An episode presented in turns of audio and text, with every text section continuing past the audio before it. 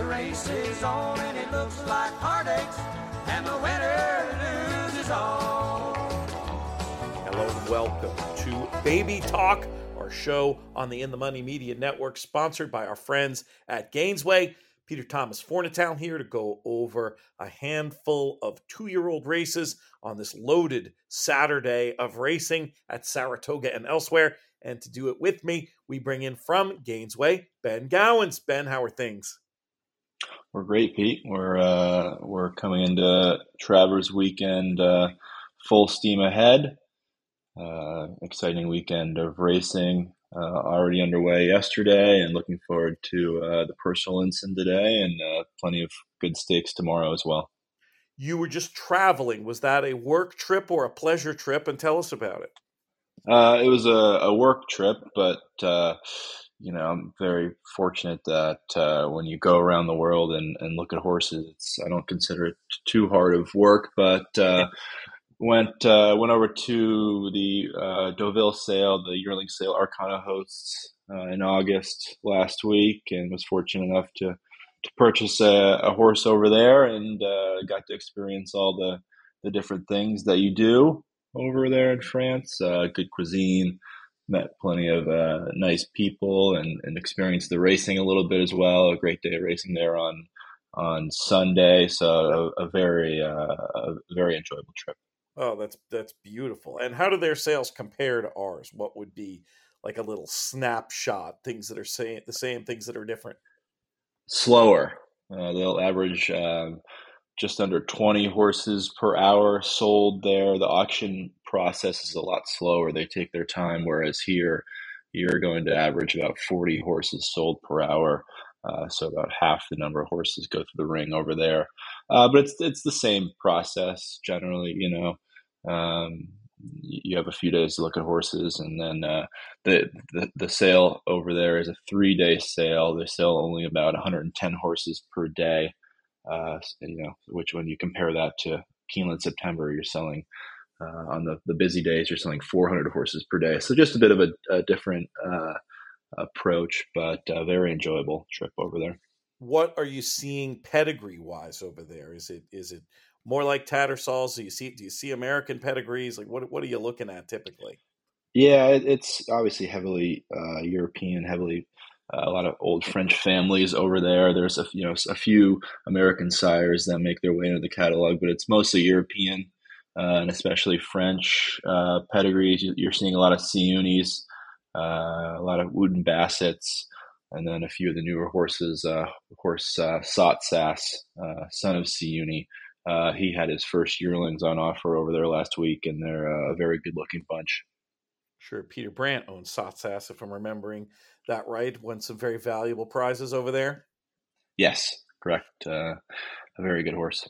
Let's dive into the races this weekend, starting with Saratoga race number six. This is actually the race before the pick six, but I feel like there's a history of there being hot maiden races on Travers Day. This one's for fillies going six furlongs. Where's your eye drawn when you look at this field?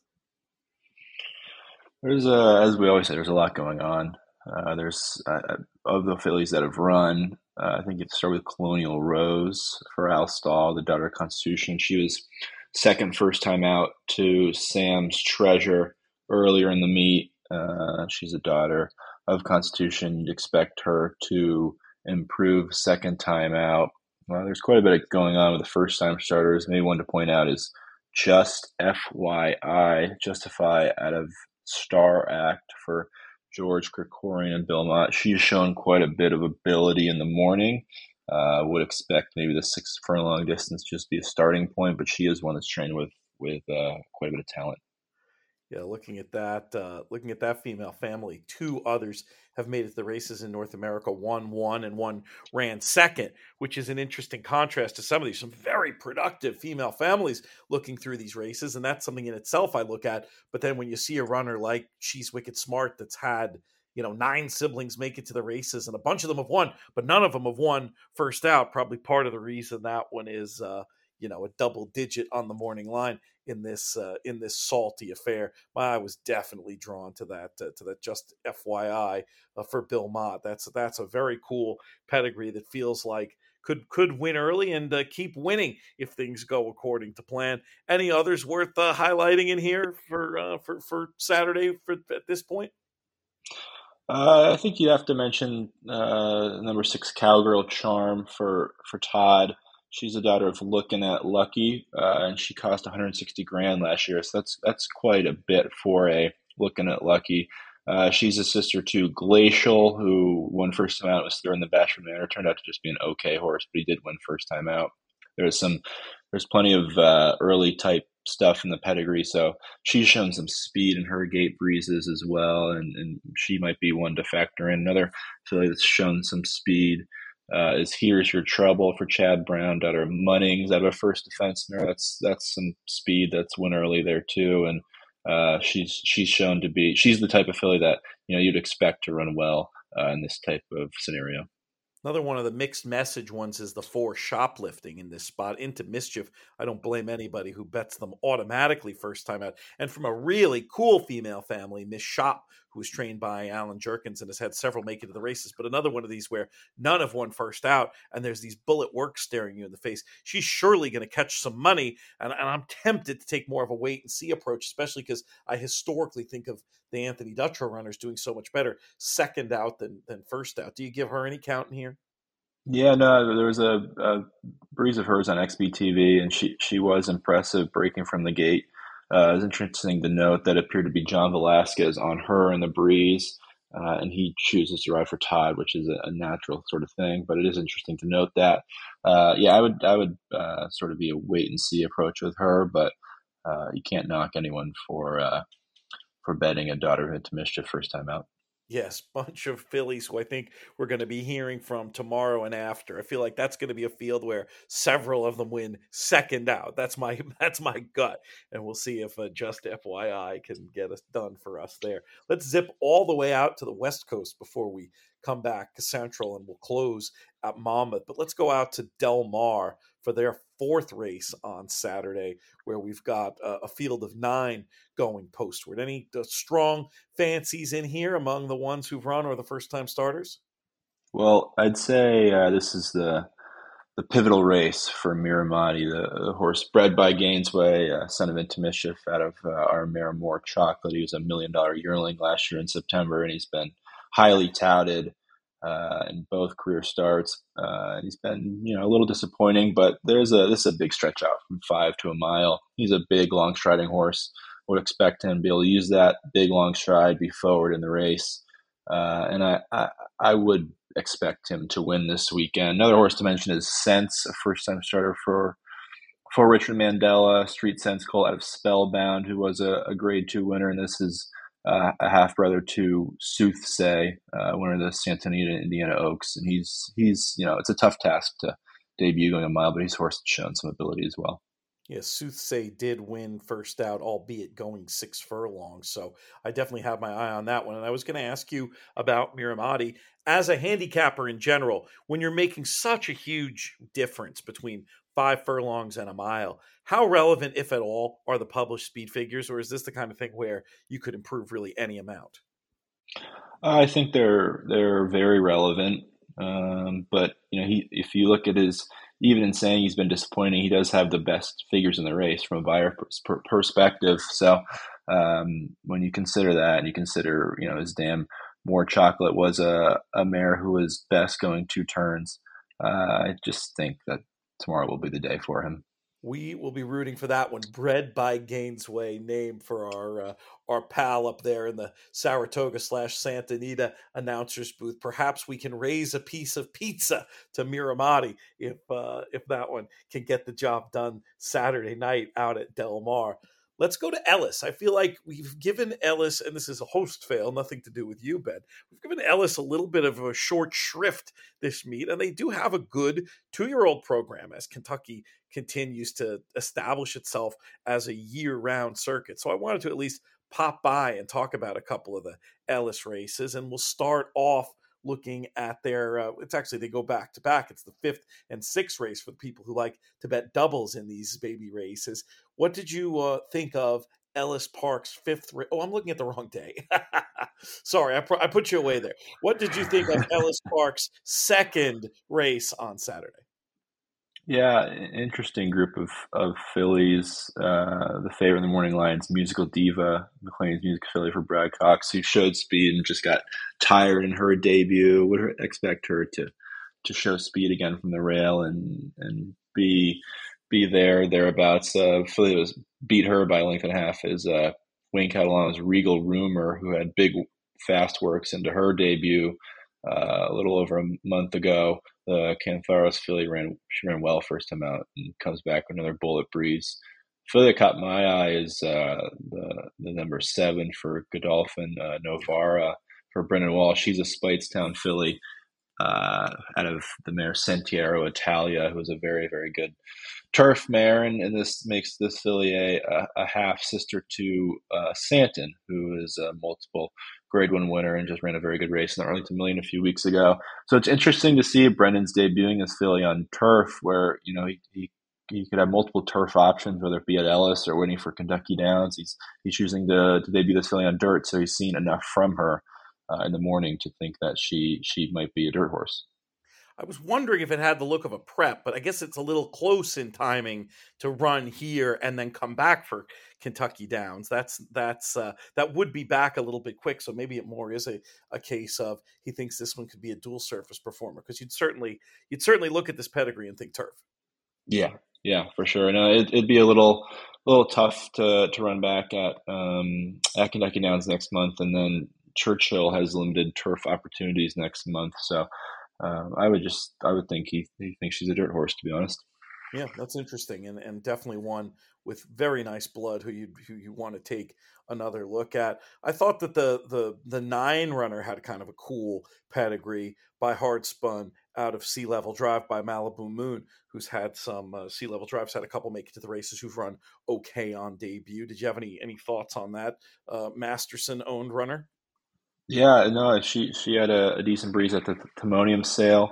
Uh, this is another filly from the pedigree, you know, sea level drive ran on a few different surfaces, but she was good on turf as well. Um, you would think longer and turf, but but uh, Norm debuts her going um, short on dirt, and she has a few fast works in there. And you know, you would think Martin Garcia is probably the first call for Norm at Ellis. Uh, he chooses this over Norm's other runner. Uh, and, Norm's Norm's just firing away everywhere he runs right now, so you have to respect uh, him. Favorite likely going to be tough in here, I suppose. Ultimate Shopper herself ran such a big race on debut and has had progeny who've done well on debut. Not going to get much in the way of price on that number one musical diva, but in any sort of uh, wager, any sort of horizontal wagers, I would probably uh, be giving her an extra look. But you know, it, it's not like it's uh, got a break from down there, or things could get could get ropey. And I think those are some of the interesting ones to mention. You ready to proceed to race number five? Yeah, let's go let's talk about these fillies. We're going a mile, a sort of unusually configured mile at Ellis comes into play here. We've got a field of 10 and some uh, you know of the of the very familiar names on the circuit participating. Who do you like here? Yeah, I, I thought an interesting filly uh, was drawn on the rail. She's all Ellie, the daughter of More Than Ready, out of She's All In, who was a very good race mare herself, uh, and she's a dam of She's All Wolf uh, who's a stakes winner and, and graded stakes performer as well.